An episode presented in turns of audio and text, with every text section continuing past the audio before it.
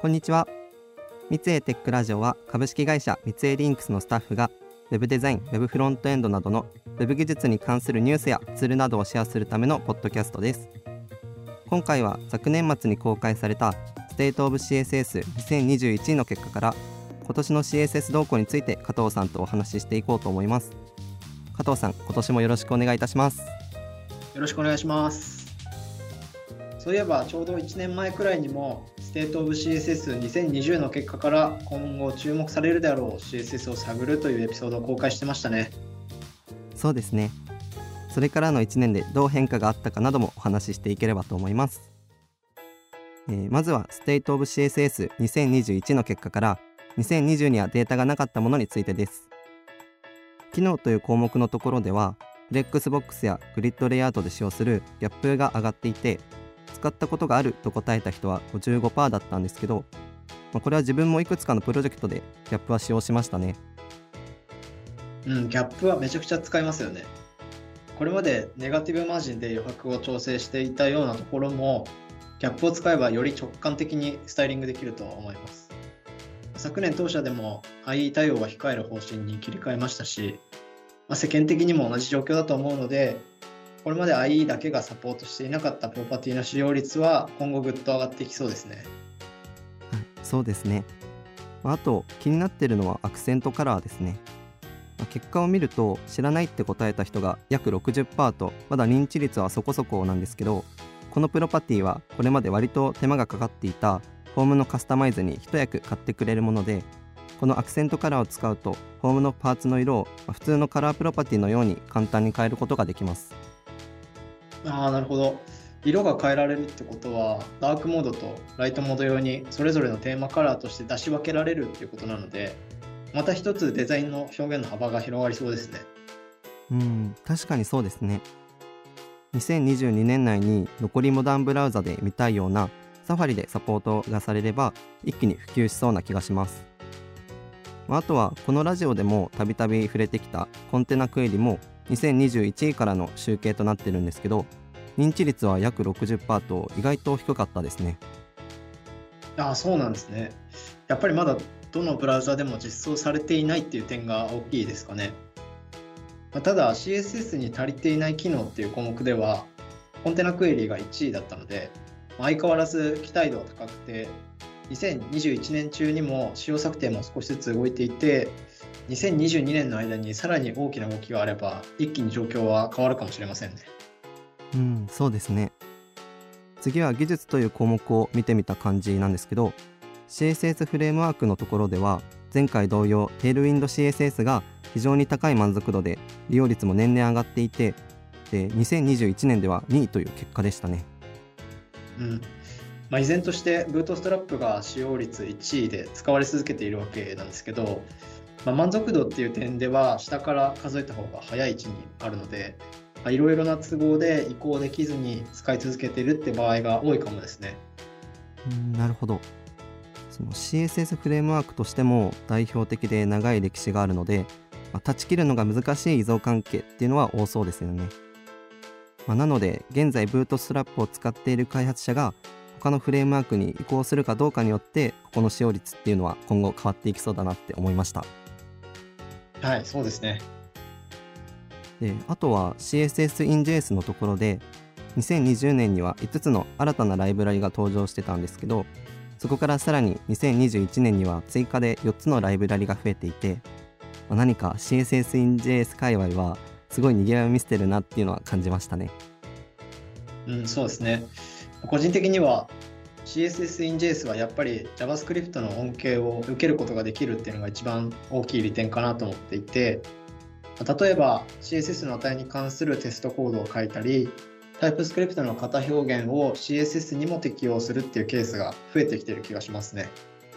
うん、なるほど。なんかプロパティの値の型を間違えていてもその普通の CSS はエラーを出してくれないですもんね。うん、そうですね。あとはコンテナクエリの登場によって今後コンポーネントに閉じられたスタイリングが増えていくと思ってるんですけどそうなると自然とコンポーネント駆動開発が増えていって結果的に JavaScript フレームワークで CSS を扱う場面も増えていくと思います。なるほど。ちょっとこれを機に少し試してみようと思います。次は State of CSS2020 から大きく変化があったデータについて見ていきます。以前は全体の半分くらいの認知度だった prefers-color-scheme と prefers-reduced-motion なんですけど、まあ、使ったことがあるって答えた人がそれぞれ10%ずつ増えているのでこちらも IE のサポートをやめてから増えてきた感じかなって思いました。うんそうですね。同じく IE では使用できない position sticky や CSS スクロールスナップを見ても10%ほど使用率が伸びているので確かにその影響はありそうですね。はいあとその今加藤さんがおっしゃった CSS スクロールスナップは自分が昨年ブログの方でも流行りそうな CSS プロパティの3つのうちの1つに挙げたんですけどその残りの backdrop-filter も aspect-ratio も使用率が10%ほど上昇していてその認知率とともに少しずつ使われ始めてるっていうのが分かってよかったです。もうすごいですね、それは。予言的中じゃないですか。はい。伸び率がすごかったもので言うと、 subgrid が2020では認知率が50%だったのに対して、2021年では70%まで伸びてました。サブグリッドはグリッドアイテムの内部のレイアウトを指定するプロパティですね。なんか確か先ほどの CSS に足りてない機能の項目にも入ってましたよね。入ってましたね。サブグリッドはまだ Firefox でしか実装されていないプロパティなんですけど、グリッドプロパティ自体が使われることによって関連して注目を集めているのかなと思います。うん、なんかどんな技術が期待されているのかが傾向として見れるところがいいですね。そのなんというかそれこそステートオブ CSS の醍醐味というか見どころですよね。そうですね。ここまでお話ししてきた CSS の機能や周辺技術の他にもアクセシビリティに関した検証環境や CSS の情報を得るためのリソースについてなどさまざまな調査結果がまとまっていたんですけどその他加藤さんから何か一押しのトピックなどってありましたか？えっと、リソースっていう項目に、ポッドキャストに関する調査結果がまとまっていたんですけど、よく聞かれているポッドキャストとして、上位2位にシンタックスとショップトークショーの2つの番組がランクインしています。でこの2つの番組はどちらも2022年の技術予想をエピソードとして公開していて、CSS だけではなく JavaScript の API やフレームワークなど幅広い範囲でお話しされているので、もし興味があれば聞いてもらえるといいと思います。その中でもオープンプロプスに関するお話があって、最近社内でデザインシステムに関する勉強をしているのもあって特に気になりましたね。なるほど。今その言ったオープンプロプスっていうのはどういうものなんですか？えっと、簡単に言えばカスタムプロパティの集合体を集めたライブラリーですね。いろんなサイトで共通してよく使われるであろう色やアニメーション、ボーダーなどのプロパティが事前に定義されたものを配信しているので、使う側は at import 構文で読み込むだけで利用できます。なるほど。 Open Props みたいに自分たちで独自のカスタムプロパティを公開すればそのプロジェクトをまたいで一貫性が保てるのでそこがいいですねそうですよねそういう動きが今後増えてくるかもしれないですねということで今回は State of CSS2021 の結果をもとに2022年はどうなるかといったお話をしたんですけど加藤さんは何か CSS 周りで期待している技術などってあったりしますか？やっぱり気になってるのはカスケードレイヤーですかね。これまでの CSS 設計を覆すことができるぐらい強力な機能だと思ってるんですけど、ブラウザベンダーの実装速度が思ってたより速くて、正直なところ開発者側の準備ができていないんじゃないかと思ってます。カスケードレイヤーを使っているところと使っていないところがごちゃ混ぜになるとそれこそカオスになりそうだなとか、まあ、既存のフレームワークとどう組み合わせて使っていくかっていうところとかをいろいろ考えていかないとなとは思ってます。うんなるほど。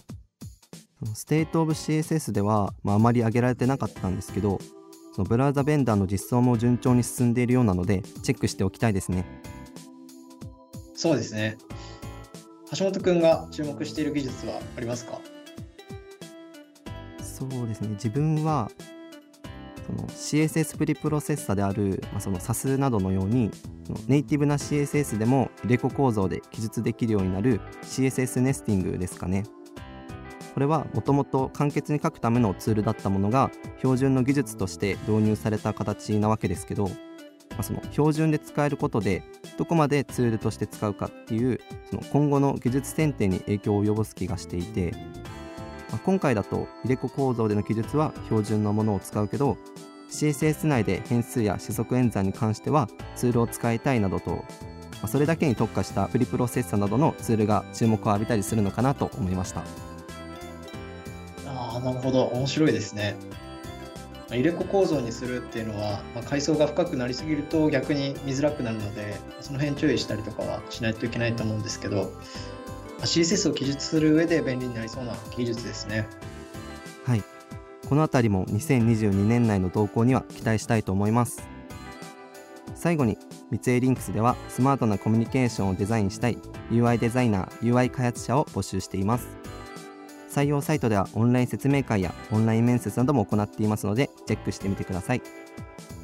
また、このポッドキャストは Apple Podcast、Google Podcast、Amazon Music、Spotify、YouTube で配信していますので、お好みのプラットフォームでフォローいただけると最新のエピソードをすぐ視聴できます。こちらもぜひご活用ください。ハッシュタグ三井テックラジオでご意見、ご感想、こんなこと話してほしいというリクエストなどもお待ちしております。それでは今日はこの辺でありがとうございました。ありがとうございました。